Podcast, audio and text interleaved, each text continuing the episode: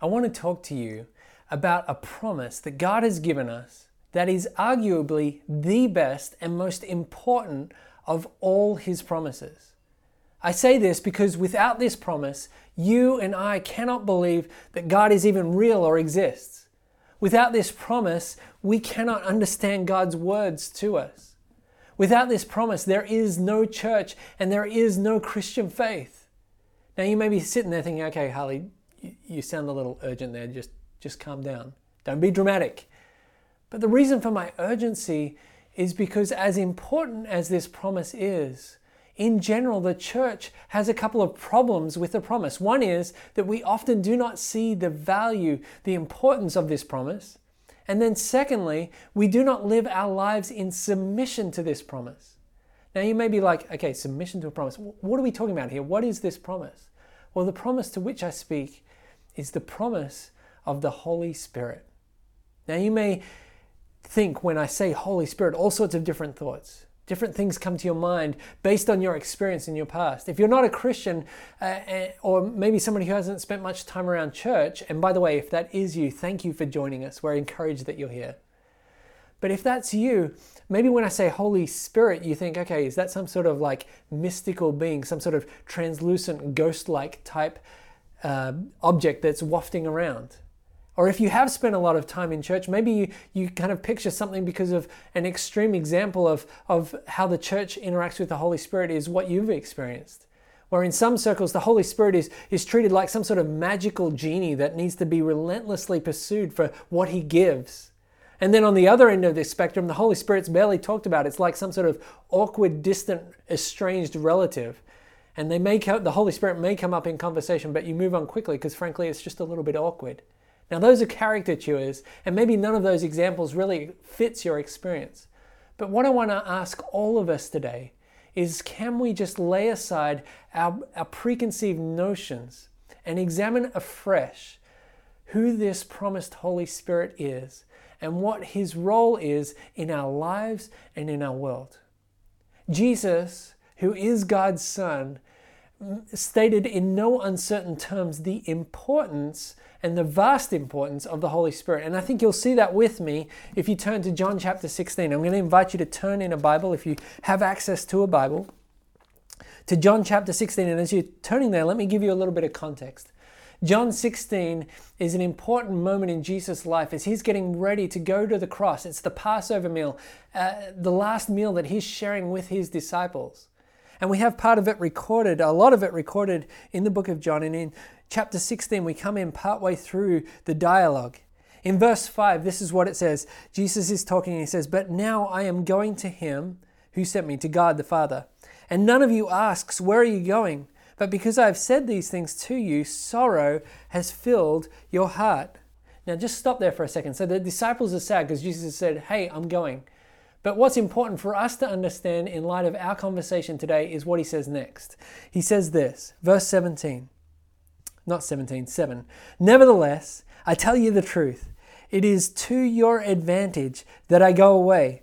For if I do not go, the Helper, capitalized H, will not come to you. But if I go, I will send him to you. Now, just stop with me for a moment and think about what it would have been like to walk and talk with Jesus, to get to sit across a table from him, to get to ask questions from him. I think that would have been a truly awesome experience to get to be alive and walk and talk with Jesus. But what's remarkable is that Jesus is saying to his disciples here who are having that experience, hey, it's actually better if I go. The words he says in this translation is it's to your advantage, or other translations say it is for your good or, or for your benefit. It is best for you that I go. And when we read that, we should just pause and be like, wait, what? It's better that Jesus isn't there incarnate in person with them? It's a little bit, I, th- I kind of picture it's a little bit like if you had a boss that you really love. By the way, I know that some of you have never had that experience. Just, just imagine with me. You have a boss that you really love who comes into your office one day and says, Hey, I know that we've worked really great together, but I'm leaving. But it's okay because the person coming in after me, you're going to just love them. You're going to like them more than me. Now, if, if you've had that experience or if that happened to you, most likely what you'd do in that moment is you would nod and you would smile, but inside you would disbelieve. You would say, I don't think that's true. I don't think that's going to be the case. And I think that's a little bit of what's happening here with these disciples. And I think even us as readers, we're like, I'd like to see Jesus. I don't know about this helper guy, but I'd like to see Jesus in person. But Jesus is emphatic in saying, hey, the helper is to is better for you. In verse 7, that's the word used, the helper. And that word actually in the original language, the Bible is originally written in Greek, is parakletos. And this word means more than just helper. Again, it's a hard word to translate, so we can look at several translations and bring the words together to get a fuller meaning of the word. Some of the other words are counselor, advocate, comforter, intercessor. We bring all of that together and we start to understand who this helper is. This helper is the Holy Spirit. How do I know that it's the Holy Spirit? Well, if I was to flip back a page in my Bible to John chapter 14, verse 26, it says there, the Helper who is the Holy Spirit. They're synonymous, they're one and the same thing. So the Holy Spirit, it's interesting, the Holy Spirit has several different names. Yes, He is the Helper, and yes, He is the Holy Spirit. He's also the promise. If we were to flip in our Bibles over to Luke 24, verse 48 and 49, what we'd see there is Jesus is speaking to his disciples after he's been raised back to life and he's commissioning them and he says, You are my witnesses of these things, as in, you've seen me being raised to life again. And he says, And behold, I am sending the promise of my Father upon you. This promise is the Holy Spirit. And so we're like, okay, that's great. Jesus has sent the promise, the Holy Spirit. But what does that actually mean? Who is this Holy Spirit? What does he do? And these are really good questions. And they're good questions because as Christians, we struggle to really know who is the Holy Spirit and what he does. One of my favorite authors, J.I. Packer, in his book Knowing God, says this The average Christian, deep down, is in a complete fog as to the work, what work the Holy Spirit does. And then on the next page of that same book, he says this Many Christians have really no idea what difference it would make if there were no Holy Spirit in the world.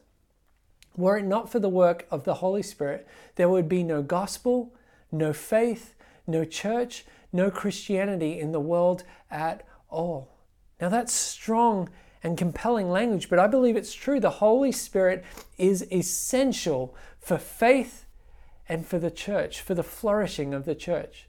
So, what we're saying, what we're discovering here is no Holy Spirit equals no Christian faith. No Holy Spirit equals no church. He's essential. Now, we just need to stop and note something important here. The Holy Spirit is so vital and powerful because He is God. I haven't explicitly said that yet, so let me not mince my words. The Holy Spirit is God. The Bible talks about God as being one, but three persons in one God the Father, the Son Jesus, and the Holy Spirit. And yes, that is a brain bender. We don't fully understand that. It hurts our minds to try and comprehend it. We, we created a word to try and describe that. We use the word Trinity to describe this truth that God is three in one. It's mysterious, it's wonderful, but the fact that it is mysterious and wonderful should create worship in us, not doubt. Because as we understand that God is beyond our understanding, it reminds us that He is God and that we are not. If we fully understand Him, no longer would He be God. Each member of the Trinity is fully God and unique in their role, but at the same time, unique in their role.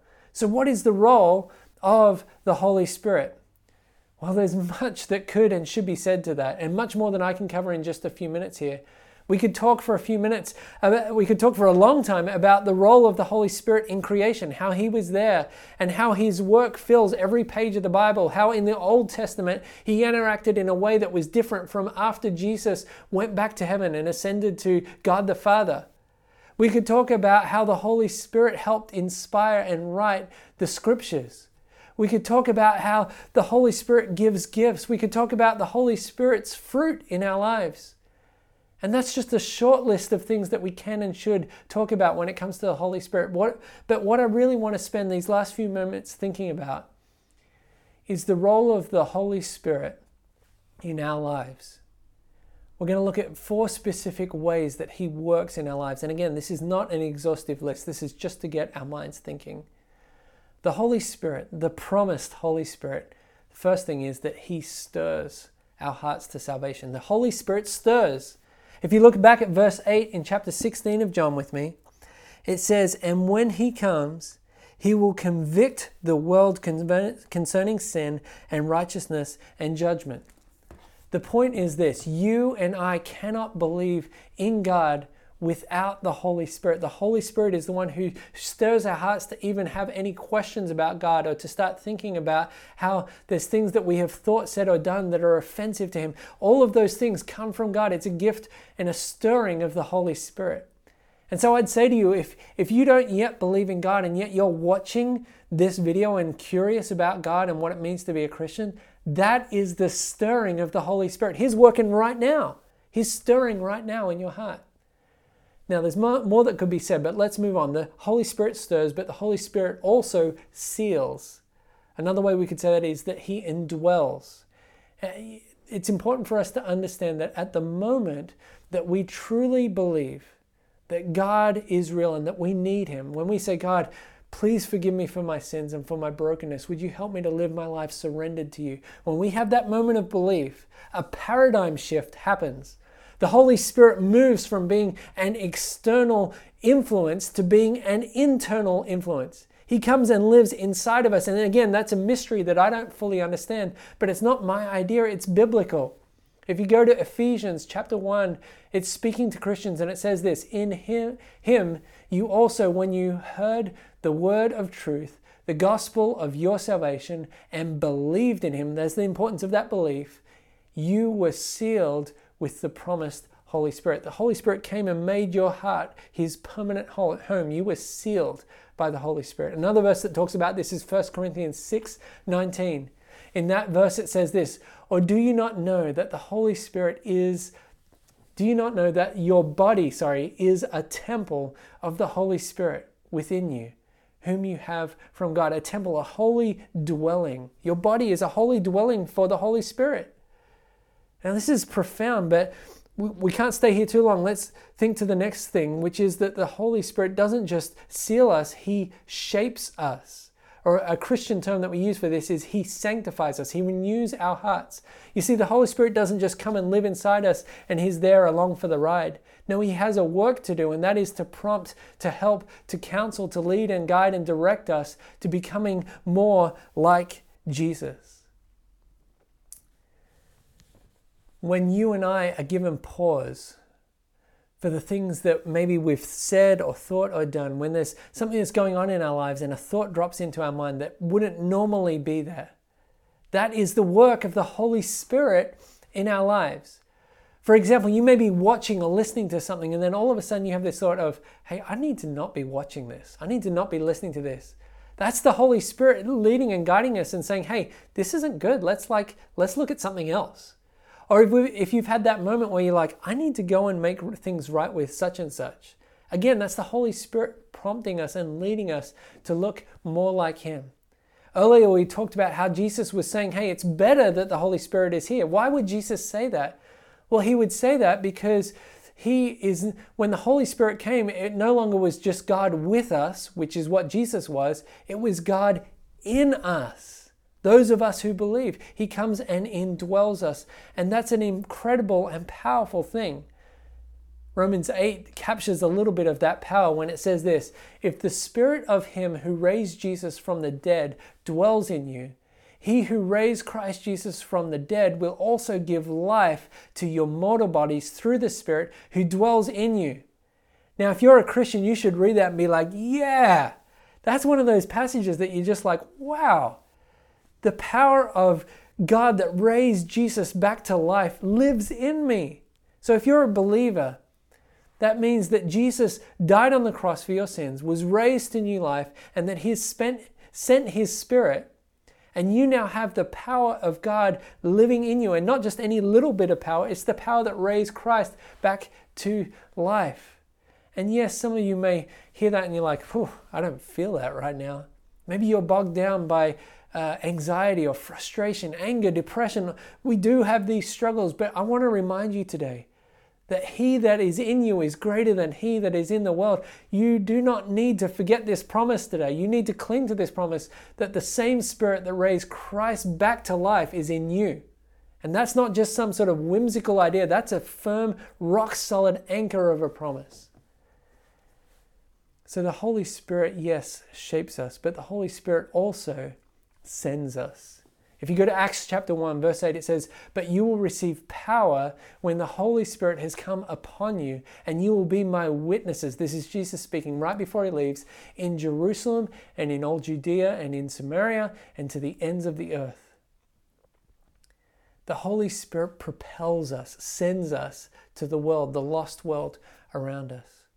And again, I would say to you, I, I know it's a bit of a broken record, but as the Holy Spirit stirs, as He shapes and as He sends, we need to listen to His promptings.